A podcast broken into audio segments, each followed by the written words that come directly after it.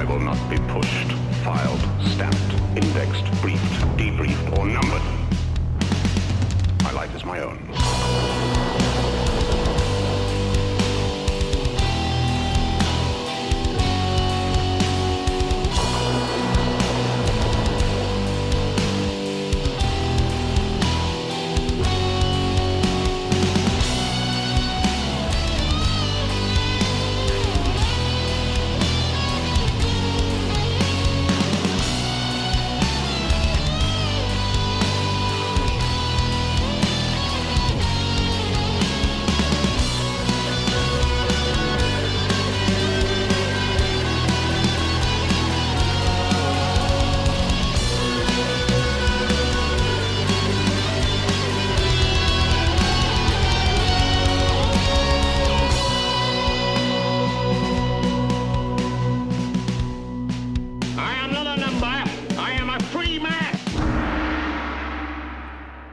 Salut tout le monde, bienvenue dans le podcast. J'espère que vous allez bien. On s'est parlé euh, un peu moins souvent, comme vous le savez, de ce temps-là. Euh, c'est les podcasts plus aux deux semaines parce que j'ai plus le temps, je vous l'ai dit. euh, en mode hebdomadaire, c'est- c'est plus possible, ça me prend trop de temps. Avant, je faisais ça par les soirs de semaine. Euh, je faisais mes recherches, je faisais ce que je pouvais euh, durant mes temps libres. Et là, je, je manque de temps d'animer un podcast de manière quotidienne. D'ailleurs, ceux qui ne le suivent pas, allez-y. Yann et Frank sur euh, Spotify, YouTube, Patreon. c'est, ça me demande beaucoup plus de temps. Il faut que je suive l'actualité pas mal plus au jour le jour. Il faut que, je commente certaines affaires. Il faut que je me prenne des notes. Il faut que j'aille voir un peu ce qu'il y a un petit peu partout pour pouvoir m'inspirer. Mais euh, euh, tout ça pour dire que c'est évidemment ce podcast-là, je ne je, je ne l'abandonne pas. C'est- mon projet. C'est le premier podcast que j'ai parti. J'espère que ça sera le, celui qui va perdurer le plus longtemps dans le temps. D'ailleurs, je me rends compte de tout le. Au départ, quand je l'avais pensé, il se voulait intemporel. Je me disais, c'est un, un- un podcast que je- j'espère que les, les épisodes pourront s'écouter dans le, dans le futur. Même si le contexte a changé, même si bien des choses ont changé. Puis je me rends compte que vraiment, euh, je peux dire que c'est en bonne partie mission accomplie. Je, programmais un extrait à mettre sur YouTube à, à propos du- d'un podcast que j'ai fait il y a quand même vraiment longtemps sur le point Godwin. Je pense en 2019. Le- ce que j'avais appelé à l'époque la réduction ad c'est-à-dire que- qu'est-ce que ça veut dire traiter quelqu'un de nazi, de fasciste sur les réseaux sociaux? C'est euh, la fameuse, justement, Godwin Law. Euh, et puis, euh, j'avais fait un podcast là-dessus, justement, sur ce que Léo Strauss amène à- là-dessus comme compréhension, un texte de- d'Alain de, Benoît. Euh, puis, tu sais, je me dis, tu peux juste changer les noms que j'utilise là-dedans pour amener des trucs plus, euh, plus euh, contemporains, entre guillemets, euh, du moment présent. Puis c'est le même propos. C'est un propos intemporel. C'est un propos. Euh, tant et aussi longtemps que les gens vont se pitcher le mot nazi par la tête, euh, je pense que ça va rester un, concept intéressant puis un, un propos pertinent, à mon avis. De manière assez intemporelle aussi, j'ai envie de revenir aujourd'hui sur l'histoire du wokisme. J'ai appelé le podcast la déwokisation des universités. Bon, c'est un peu euh, c'est un peu une boutade, vous le comprendrez, quoique euh, je l'ai déjà raconté quand, quand je suis dans les derniers temps, en fait, commençons par le début, quand je suis rentré à l'université Laval, c'était euh, une université qui avait été j'allais dire hijacké, c'est pas le bon mot, mais qui avait été. euh, c'est une université qui a été fondée par des religieux et qui a longtemps été monopolisée par des religieux. Moi, j'ai eu un professeur encore au bac en 2009, euh, un dénommé Yvan. Euh, Yvan, c'était un catholique convaincu, pratiquant. Euh, S'il avait pu être prêtre, il l'aurait été, d'après moi. Il donnait les cours sur Aristote, sur, un excellent professeur, honnêtement, mais c'était quelqu'un. euh, c'était une autre époque. C'était professeur de 60, euh, 60, 60, an- 60 années bien sonnées en montant. Et il avait dit à un moment donné à une, fille dans la classe Si tu crois pas en Dieu, tu seras jamais heureuse. On était, on était à. Je, je, me replace dans cette époque-là et j'ai l'impression que ça fait 40 ans. Et pourtant, ça fait 13 ans. Ça fait 10-12 ans. Euh, parce que je l'ai eu quelques années après dans un autre cours. Euh, on peut dire que ça fait 10 ans, mais en 10 ans, c'est peut-être qu'on était arriéré euh, en termes de, d'arrivage de ce genre d'idéologie-là, mais je l'ai vu progressivement arriver. Moi, je suis parti de l'université de manière définitive en 2017 ou quelque chose comme ça. Euh, ça a été ma dernière euh, session, je pense, en tant qu'assistant de cours, étudiant à la maîtrise. donc là, j'ai été diplômé, puis j'ai sacré mon camp. Et j'ai vu ça arriver. Bien que c'était encore très marginal, très. Euh, ça faisait pas du tout consensus à l'époque, la, mentalité woke. Euh, puis je vais venir après à, comment je, le définis. Mais ça faisait pas du tout consensus à l'époque. C'était quand même assez marginal. Euh, c'était. même les profs riaient de ça un peu, les histoires de revendiquer, d'avoir plus de femmes au programme. Puis, de, je veux dire, vous étudiez en philosophie. Évidemment que tous les grands penseurs de l'histoire, à, quelques exceptions près, sont des hommes. Qu'est-ce que vous voulez que je vous dise? C'est comme ça. On ne retournera pas. Tu sais, quand même, même qu'on aurait une machine à voyager dans le temps, on ne retournera pas dans la Grèce antique pour opérer Platon et y poser un vagin. C'est comme ça, c'est l'histoire qui a fait les choses, c'est arrivé comme ça, qu'est-ce que vous voulez qu'on fasse? Que ce soit injuste ou pas, c'est ça la réalité. C'est comme ça que c'est arrivé.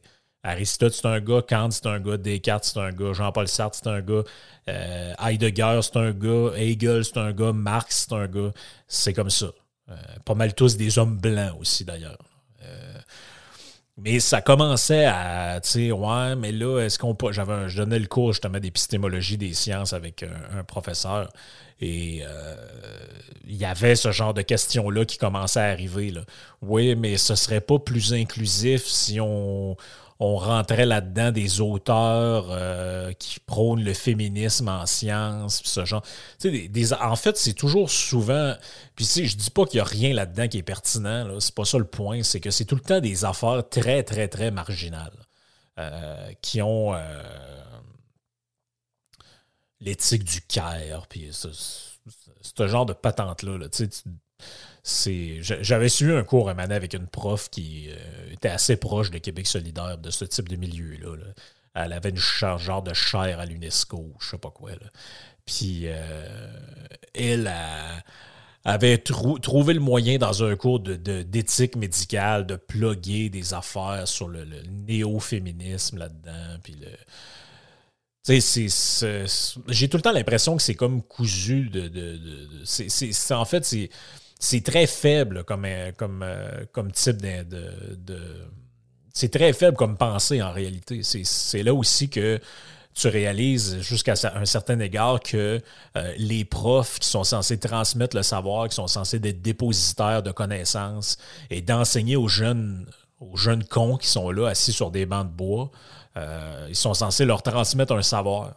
Euh, mais bien qui, qui, possèdent un certain savoir ou un certain bagage de connaissances, ce sont dans plusieurs cas les gens les plus cons que vous ne pouvez pas rencontrer dans votre vie. Politiquement cons, euh, sociologiquement cons. Ce sont des gens avec, euh, qui ont une très faible compréhension de comment fonctionne la société, comment fonctionnent les, interactions entre les êtres humains, comment fonctionne la psychologie élémentaire. Ce sont des gens qui se sont inventés un monde parallèle, en particulier dans les sciences sociales, où tout est réinterprété à l'aube de leurs propres lunettes, de leur propre euh, bagage théorique. J'avais, pris un cours de sociologie maintenant avec une bonne femme qui enseignait euh, Pierre Bourdieu. Et puis là, tout est réinterprété à l'aube de ce que Bourdieu racontait sur tel et tel sujet. Et puis là, Mané, elle parlait avec un étudiant, je m'en rappellerai tout le temps, et euh, le gars disait, moi, ça m'intéresserait de continuer à la maîtrise sur l'impact qu'ont euh, les, réseaux sociaux dans la vie d'aujourd'hui. Et euh, elle lui disait, pour ça, l'incontournable, c'est ce qu'a écrit Bourdieu sur la télévision. Donc, Pierre Bourdieu a écrit un livre en 1996 sur la télévision. Ça vous donne une idée à quel point, euh, la télévision, c'est un sujet quand même très temporel. C'est pas comme dire Ah, ben, va voir ce que Aristote disait sur l'amitié, ou ce que euh, David Hume disait sur les sentiments humains. C'est pas là du tout qu'on est. Mais là, elle, elle, voulait que son analyse des réseaux sociaux soit basée sur ce que Pierre Bourdieu, sociologue français, racontait en 1996 sur la, la structure de l'invisible en journalisme. Puis bref, en tout cas, c'est. Beaucoup, beaucoup, beaucoup, beaucoup de masturbation intellectuelle dans ce type de milieu-là. Puis c'est des gens qui, sur certains sujets, peuvent être extrêmement intéressants, mais dans d'autres sphères, euh, sont. Euh, tu sais, allez pas penser que, parce que quelqu'un détient un doctorat en sociologie, une compréhension nécessairement extrêmement poussée de la politique québécoise ou de la politique internationale. Faites juste regarder ce que racontent les Pierre Martin de ce monde. Euh, ces gens-là, tu sais, moi, on m'a toujours dit, Denise Bombardier, c'est supposément une intellectuelle québécoise. écoutez, elle a une vision incroyable. Je lisais un de ses textes ce matin je suis prof au cégep, tu me remets ça, c'est zéro. Euh, fait que, bref, j'ai vu la qualité de l'enseignement euh, être frappé un peu par cette mouvance-là qui arrivait. On voyait que les nouveaux profs qui étaient engagés, euh, sans dire qu'ils embrassaient ça, mais se montraient beaucoup plus mous par rapport à toutes sortes de revendications, plus ou moins légitimes, je vous dirais, avoir des cours sur l'identité de genre, puis ce genre de ces, espèces de patentes-là. Et là, ce qu'on se rend compte aujourd'hui au, euh, au, Québec, c'est pas, c'est pas si présent que ça. Mais quand même, si on regarde à l'échelle globale, tout ce qu'on appelle le wokisme, la cancel culture, le, virtue signaling, tout ce que vous voulez, ça a envahi les campus universitaires, mais de manière euh, je voyais il y, a, quelques jours, il y avait une histoire dans une université aux États-Unis où on, devait licencier des professeurs et là, l'université a établi une espèce de politique euh, selon laquelle on allait sacrer dehors tous les blancs avant de mettre dehors des gens appartenant à des, euh, minorités visibles ou des, euh, des femmes ou quoi que ce soit. Donc, c'est un peu n'importe quoi tout ça. Et le, le terme woke a fait son apparition dans la politique québécoise ben, entre autres avec des auteurs comme Mathieu Bock-Côté, mais aussi par notre cher premier ministre.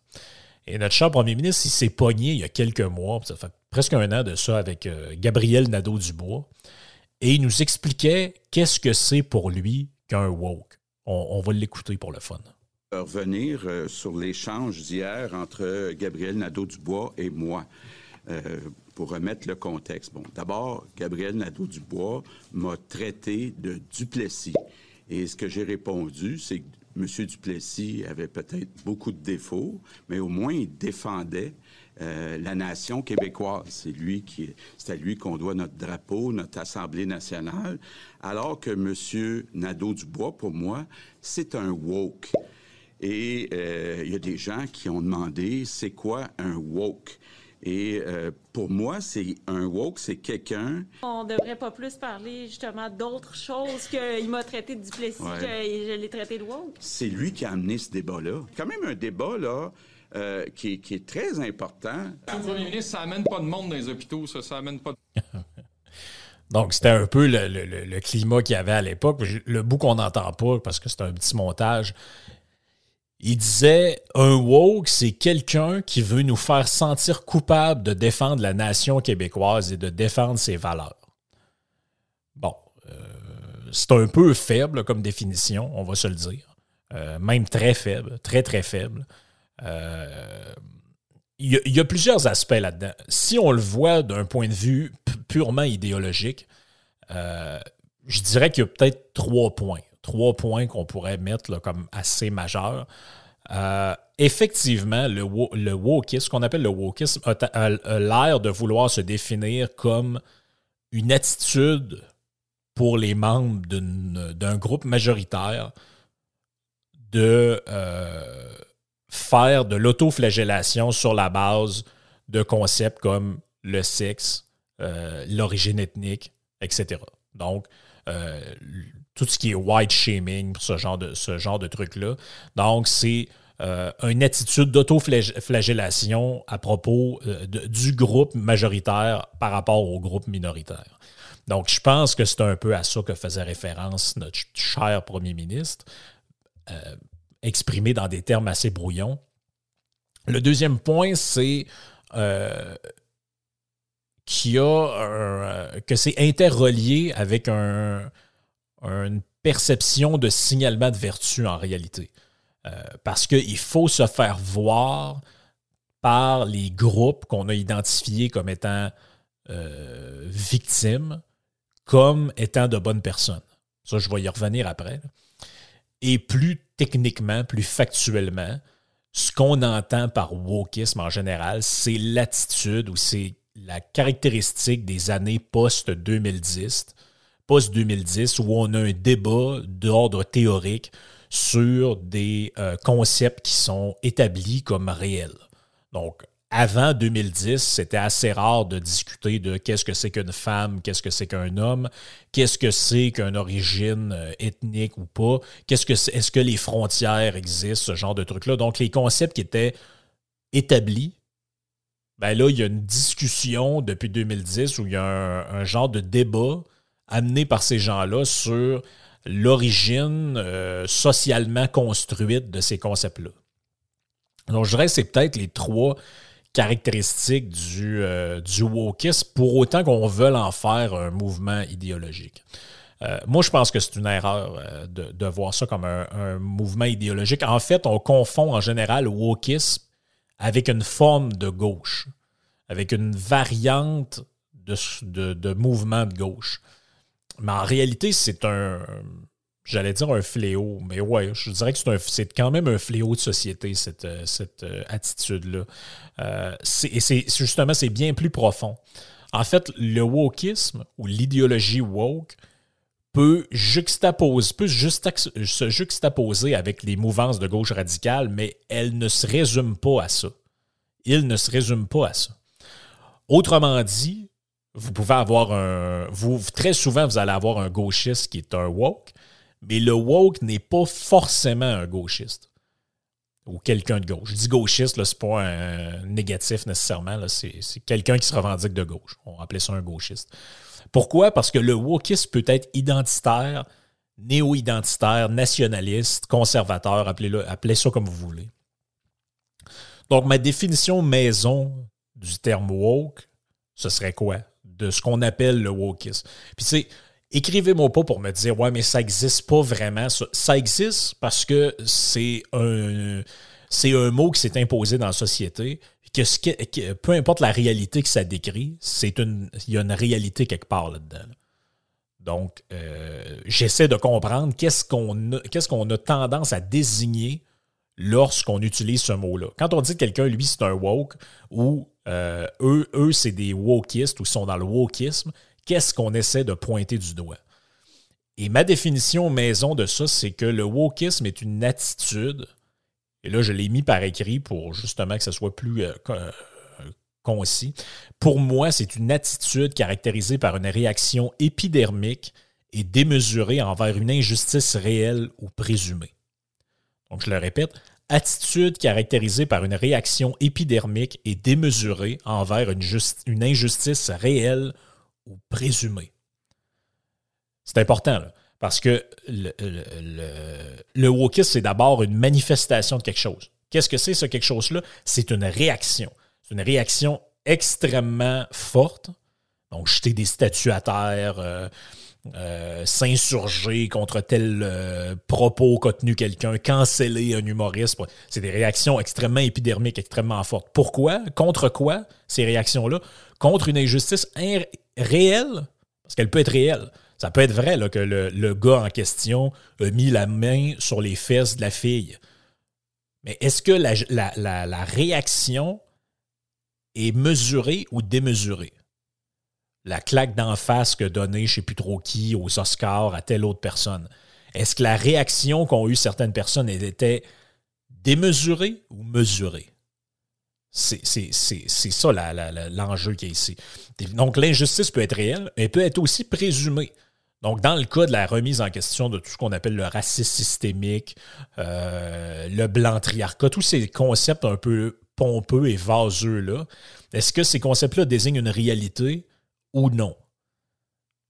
Est-ce qu'ils désignent quelque chose de très flou qui a un fond de réalité ou non? Euh, donc, est-ce que l'injustice, elle est réelle ou elle est présumée comme étant réelle? Donc, à gauche, ça va s'incarner comment? Ça va s'incarner dans l'hypersensibilité envers tout ce qui constitue un symbole normatif. Je répète, à gauche, elle va s'incarner dans l'hypersensibilité envers tout ce qui constitue un, symbole normatif. Donc, que ce soit au niveau de la sexualité, de l'origine ethnique, de la religion, de l'identité, name it, tout ça rentre là-dedans. Et tout ça va s'articuler autour de quoi? Autour du concept de la microagression. C'est pour ça que je vous disais la réaction démesurée envers une injustice réelle ou présumée. Parce que la microagression, c'est quoi? C'est euh, le gars qui a les jambes écartées dans l'autobus, il m'a agressé. Euh, tel autre, il n'a pas utilisé le bon prénom, il n'a pas utilisé mes pronoms en me parlant, parce que moi, je voulais qu'on m'appelle il, mais il a, encore, il a pensé que j'étais d'abord une femme, et finalement, je m'identifie comme homme. Bon, tout ça, c'est ce tout, tout ce qui tourne autour du concept de microagression. Donc, juste le fait que ce concept-là existe, c'est, euh, ça en dit beaucoup sur cette mouvance-là. Bon, à droite, ça va se manifester comment? Je dis à droite parce que j'utilise les concepts qui sont donnés. Le, vrai terme, ce serait plus identitaire ou euh, réactionnaire, ou appelez ça comme vous voulez. Mais ça, ça va se manifester comment? Ça va se manifester parce que certains gauchistes appellent la fragilité blanche. Donc, c'est-à-dire cette idée de péter un plomb parce qu'à un moment donné, on arrive quelque part puis il y a des toilettes non binaires. Ou il y a des, euh, je sais pas moi, des safe space ou whatever. On peut trouver ça stupide, on peut trouver ça ridicule, mais de là à en faire écrire, aller quelque part puis entendre quelqu'un parler en anglais alors qu'on est à Montréal et écrire 464 textes dans les semaines qui suivent pour dénoncer cette situation-là parce qu'on a été agressé c'est une forme de wokisme, une forme de réaction woke. Forme de quoi? Hypersensibilité, réaction épidermique et démesurée envers une injustice réelle. Est-ce que c'est réellement une injustice de vous faire parler dans une langue autre que votre langue maternelle dans un lieu public? Est-ce une injustice? On peut se poser la question. Et là, tu as plusieurs mécanismes mentaux ou biais cognitifs qui accompagnent le wokisme. Le premier, c'est évidemment le virtue signaling. Donc, le trait déterminant du virtue signaling, c'est quoi? C'est que en tant que forme de signalement, de, de forme d'action sociale, son objectif, c'est de démontrer ses bonnes valeurs morales. C'est-à-dire de, en bon français, signaler sa vertu. Vertu ostentatoire pour les gens adeptes de la langue française qui nous écoutent ça peut se faire, comme je l'avais dit dans le podcast là-dessus, de manière, euh, je me souviens plus les termes que j'avais utilisés à l'époque, mais en gros, tu as deux formes de signalement de vertu. Tu as le signalement de vertu qui est tourné vers l'autre, c'est-à-dire montrer aux autres que je suis une bonne personne. En général, c'est une forme de signalement de vertu qui peut ne pas être totalement négative, mais peut quand même avoir une forme de, positif, de positivisme ou de positif. Mais la pire, la plus pernicieuse là-dedans, c'est le, le virtue signaling tourné vers soi-même. Donc, le virtue signaling égoïste ou égocentrique qui consiste à essayer de se faire croire à nous-mêmes qu'on est une bonne personne. Ah, il y a trois mois, je ne savais pas c'était quoi l'Ukraine, mais là, je vais mettre un petit drapeau, puis comme ça, j'ai l'impression de faire d'appartenir au camp du bien. Et je suis maintenant un grand défenseur de la liberté. Euh, Ouais, tu, sais comment que ça fonctionne là-bas, quel genre de système politique ils ont, quel genre d'économie ils ont. Je sais pas. Je sais pas, mais moi, je suis une bonne personne. c'est un peu caricatural, mais vous comprenez l'idée. Deuxième trait, deuxième mécanisme, le cancel culture. Évidemment, tout ça se rattache ensemble. Donc, c'est quoi? C'est l'idée que des vestiges du passé, que ce soit des paroles, des choses, des personnes, des mythes, doivent être analysés en fonction de nos critères moraux contemporains. Ça, c'est vraiment un biais cognitif ou un mécanisme mental qui est extrêmement présent dans cette mouvance-là. Euh, puis comme je dis, ça peut être présent dans beaucoup de, de, mouvances, c'est-à-dire essayer d'interpréter comment pensait Lord Durham en fonction de notre mentalité contemporaine, c'est une forme de cancel culture aussi. C'est-à-dire que le gars, à l'époque, c'était totalement normal de penser comment lui pensait. C'est euh, même chose comme j'avais des gens à l'université qui étaient dans cette forme de. qui commençaient à être contaminés par cette forme de pensée-là, qui, eux, dans le fond, essayaient de faire des travaux d'université sur expliquer pourquoi Aristote, c'était une vidange d'avoir validé l'esclavage en moins 350 avant Jésus-Christ. Euh, le, le, vrai exploit, ce serait d'essayer de trouver quelqu'un qui était contre l'esclavage à cette époque-là. Je, je veux dire, c'est degré zéro de la pensée. Et l'autre point, je dirais le troisième point que j'établis comme déterminant dans cette liste-là, ou dans cette, analyse-là du biais, euh, des biais cognitifs ou des mécanismes mentaux. En passant, c'est mon analyse à moi. Je ne cherchais pas de texte, je ne cherchais pas de, de, livres. C'est des notes que j'ai prises en réfléchissant à tout ça. C'est les idées surinvesties. Bon, si on faisait de la psychanalyse, on pourrait appeler ça le délire de persécution, on pourrait appeler ça n'importe comment, si vous êtes freudien ou si vous êtes peu importe.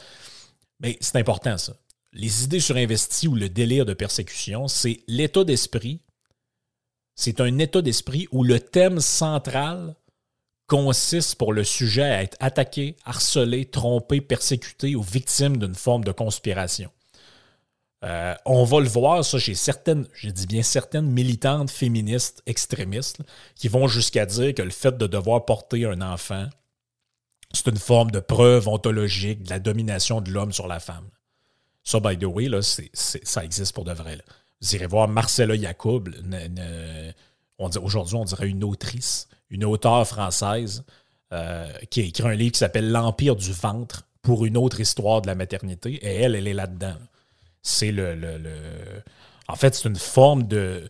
Justement, c'est que l'idée de, la lutte des sexes comme moteur de l'histoire, la lutte des sexes ayant remplacé ici la lutte des classes dans une espèce de marxisme dégénéré, euh, on, tout, tout, est réinterprété à l'aube de cette idée-là. C'est pour ça que je dis l'idée surinvestie, c'est qu'il n'y a plus rien qui existe en dehors de la matrice idéologique de cette personne-là. Donc là, évidemment que ça va amener à des réactions épidermiques et démesurées envers, comme je le disais, injustice réelle, injustice présumée. Évidemment que ce n'est pas une injustice le fait que les femmes doivent porter les enfants, ça s'appelle la nature. dans la nature, il n'y a ni bien ni mal, on est par-delà le bien et le mal, comme dirait Nietzsche. Il n'y a pas de bien et de mal dans la nature.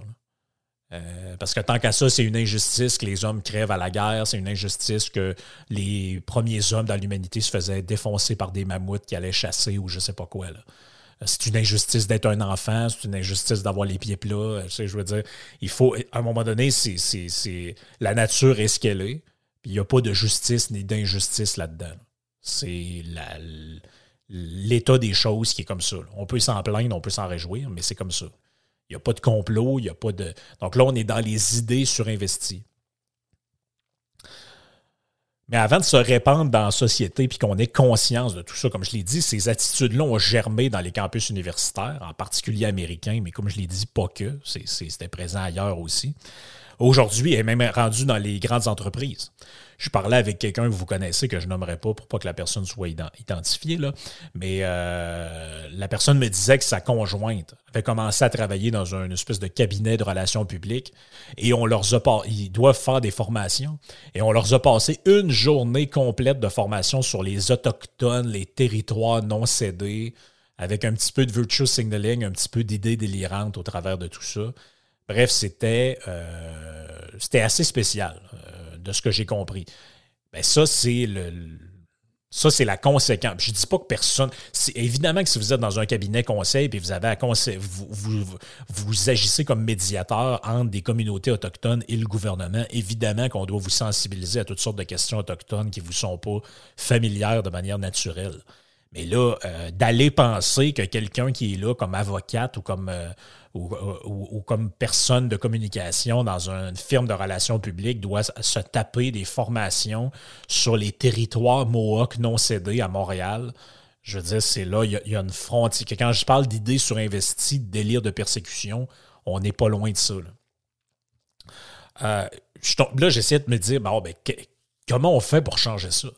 Comment on fait pour déwokiser les universités? Comment on fait pour se sortir de cette mentalité-là de, puis comme je l'ai dit, tout courant confondu, de l'hyper, de la réaction épidermique et irrationnelle à des injustices présumées ou même réelles. Et je suis tombé sur un texte de Paul Gottfried. Paul Gottfried, c'est qui? C'est un professeur euh, au Elizabethtown College, un genre d'université en, Pennsylvanie, euh, qui écrit un texte qui s'appelle The Difficult Task to Dewoke American University. Ça a été publié dans Chronicle, un journal, euh, un média conservateur. et il parle, entre autres, d'un autre auteur qui s'appelle Jonathan Turley, qui est qui euh, à l'université, dans le département de droit de l'université de George Washington, et qui euh, publiait des, des, recommandations.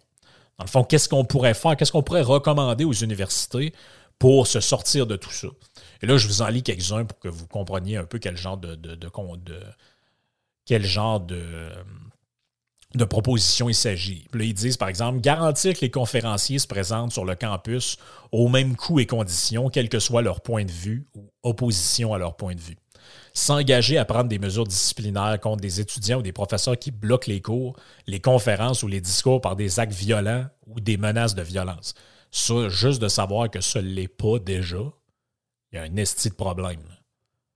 Que des, euh, vous êtes en train de me dire que sur des campus, il n'y a pas de mesures disciplinaires contre des étudiants ou des professeurs qui feraient des menaces, des actes violents euh, envers des conférenciers pour des mesures d'opinion. Si c'est le cas, c'est une catastrophe. Euh, s'engager à expulser ou licencier des étudiants ou des professeurs qui agressent physiquement des, orateurs ou d'autres personnes cherchant à exercer la liberté d'expression ou le droit de réunion pacifique, donc un peu la même chose.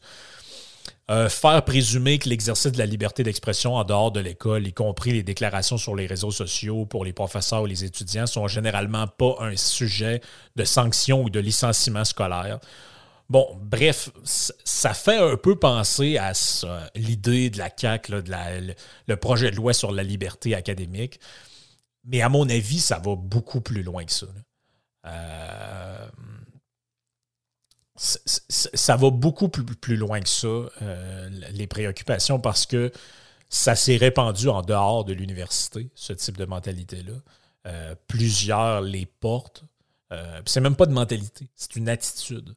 Comme je l'ai dit, c'est une attitude, c'est une manière d'être qui s'est s'est déployée chez beaucoup de gens. et là, Gottfried, il parle dans le texte, il dit ben, Moi, j'ai donné des conférences à des places il y avait des fauteurs de troubles souvent. Ils m'ont accusé de dire des affaires que j'avais jamais dit. Mais il dit honnêtement, ces réformes-là, je pense pas que ça va changer quoi que ce soit. Ils vont se trouver d'autres moyens de vous intimider. Ils vont le faire avec des comptes anonymes. Ils vont vous donner, ils vont vous attendre à l'arrière de la salle de conférence. Euh, ils vont trouver toutes les manières possibles. Et euh,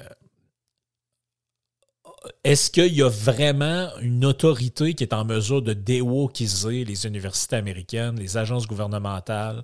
Euh, ce genre de. Est-ce que c'est vraiment possible?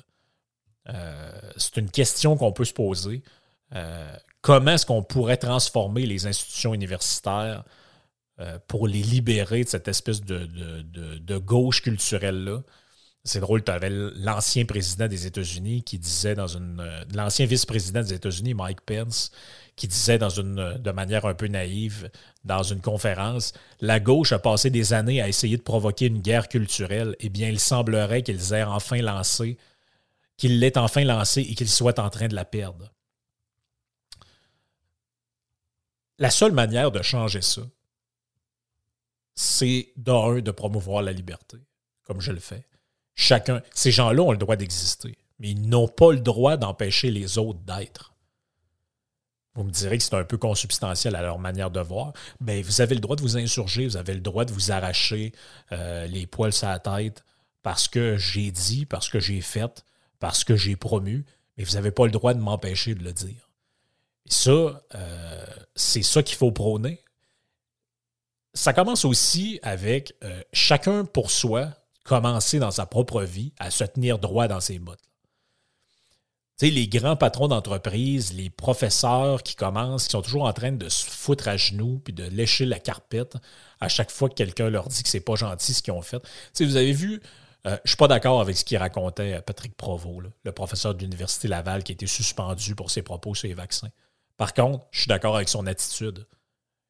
Il, lui, il dit il n'a pas reculé. J'aurais jamais dû être suspendu. C'est une erreur de l'université. Et il récidive, il continue. Même si je ne suis pas d'accord avec ce qu'il dit, c'est ça la voie à suivre. C'est se tenir debout, c'est tenir assez. Si on pense qu'on est dans le. Si vous pensez que vous êtes en tort, vous êtes libre de vous rétracter. Mais si vous pensez que vous êtes dans le bien, dans le juste, dans, peu importe comment vous caractérisez vos propos, vous n'avez pas d'affaire à vous mettre à quatre pattes devant un pouvoir, devant une pression. Ça, c'est le premier point. Le deuxième point, c'est la création euh, d'une contre-culture, si on peut dire. C'est-à-dire que le meilleur moyen de faire face à ça, c'est d'avoir de plus en plus de gens qui, eux, sont dans la tolérance. C'est ça, en fait, c'est renouvelé avec le, ce qu'on avait avant. Avant, moi, quand j'étais plus jeune, on me parlait de ça, de la tolérance. Il faut être tolérant, il faut accepter tout le monde. Il faut accepter tout le monde, il faut être tolérant. Mais avez-vous vu où on en est rendu? Prêt à canceller tout le monde pour un propos, pour une blague, pour un mime, pour un, un, émoticône, pour euh, un like? J'ai même vu des gens ça, qui perdent des, des gens qui me disaient J'ai été rencontré par ma, Il y a des gens qui m'ont dit ça j'ai été rencontré par ma boss parce qu'elle a regardé ma page Facebook et elle a vu que j'avais liké une publication qu'elle n'aime pas. Euh, ça va loin, les amis. Ça va loin. Euh, et je pense que la seule. Il n'y aura pas de loi, il n'y aura pas d'entité supérieure qui va arriver qui va, euh, qui va changer ça. Par contre, est-ce que certaines universités. Parce que les gens choisissent où ils vont étudier, n'en déplaise aux, aux, gens du Parti québécois. Les gens décident où ils vont étudier. S'il y a des universités qui commencent à dire nous, c'est terminé, il n'y a plus aucune revendication de ce type-là qui est fondée sur rien ou pas grand-chose, qui va se voir écouter, ça va être une fin de non-recevoir. Merci, bonsoir. Les professeurs sont libres de tenir les propos qu'ils veulent et les étudiants aussi, du moment que ça n'incite pas à la violence ou euh, à la haine ou whatever. Mais le jour où ça, ça va arriver, les gens normaux vont déserter les universités euh, qui font trop de place à tout ce qui est wokisme, cancel culture et, anyway, et, ce genre de trucs-là. Et ils vont aller ailleurs. Ils vont aller ailleurs. Comme beaucoup de gens ne fréquentent pas l'UCAM parce qu'ils ont entendu dire que c'est une université un peu crackpot. Ont-ils raison, ont-ils tort, je ne sais pas. Je ne suis jamais allé à l'UCAM. Mais il y a une sélection qui se fait. Mais bref, j'ai pas de. Pour ce qui est des entreprises, à mon avis, il va y avoir toute une mouvance aussi. Euh, c'est le fun, la croissance économique, ça amène la prospérité. On peut un peu se pogner le beigne parce qu'on vit des fruits de la croissance. Mais quand vous êtes en rationalisation de staff, vous dites, bon, lui, il faudrait que je le coupe. Lui aussi, on a eu des baisses de revenus. Ben, la personne qui est aux formations sur les territoires non cédés, ça se peut qu'elle lève les feux. Donc, il y a des gens qui disent ça va se faire naturellement, tout ça. C'est, c'est l'apogée de la richesse, en fait. C'est le, point culminant de notre société confortable euh, que nous a amené la croissance, la richesse, tout ça. Et là, on arrive de l'autre bord. Est-ce que si on part, euh, si on, arrête de, de, de, de, croître cette qualité de vie-là momentanément, est-ce que tout ça va prendre le bord? Je ne le sais pas. Est-ce qu'on arrive à un moment charnière où on va repartir de l'autre bord, où cette culture-là va commencer à fader, puis si on va retrouver des attitudes plutôt normales? Est-ce qu'on n'a pas assez de recul et c'est uniquement un phénomène, je dirais, générationnel? Il y a des gens qui pensent. Moi, je pense pas. Parce que de plus en plus, je vois des gens qui. Euh, de plus en plus, je vois des gens qui traitaient des. qui utilisaient des mots comme tapette. Euh, il y a euh, tapette, fifi, whatever. Ils utilisaient ce type de mots-là, ce genre de langage-là, il y a 10-15 ans de ça. Et là, ils veulent faire fermer des pages Facebook pour des mimes homophobes il y a beaucoup de gens qui ont adopté cette mentalité-là. Euh, on voit qu'il y a une résistance. On la voit clairement chez certaines formes de nationalisme, chez certaines formes de conservatisme, chez toute une frange de ce qu'on appelle les libertariens ou les libéraux classiques. Il y a une résistance à ça. Est-ce que cette résistance-là est appelée à croître? moi, je pense que la meilleure chose à faire, c'est de prôner les valeurs euh, puis l'attitude traditionnelle, la liberté, liberté d'expression. Euh, mettre ces gens-là face à leurs propres contradictions, leur, prendre, leur faire prendre conscience de leurs biais cognitifs, de leurs mécanismes mentaux. Puis euh, c'est juste comme ça qu'on peut penser sortir de, cette, de ce marasme-là. Mais ça ne se fera certainement pas avec des lois comme on l'a vu. D'ailleurs, la loi aussitôt adoptée, ben, il y avait déjà des gens qui étaient brimés dans leur liberté d'expression. Fait que je pense pas qu'honnêtement, c'est l'État qui va nous amener quoi que ce soit là-dedans. Euh, ça, devrait venir de manière locale par les institutions, par les universités, par les employeurs. Commencez par vous tenir droit dans vos bottes, puis ce sera déjà un bon début. Ciao, on se reparle la semaine prochaine, dans deux semaines. Dans deux semaines.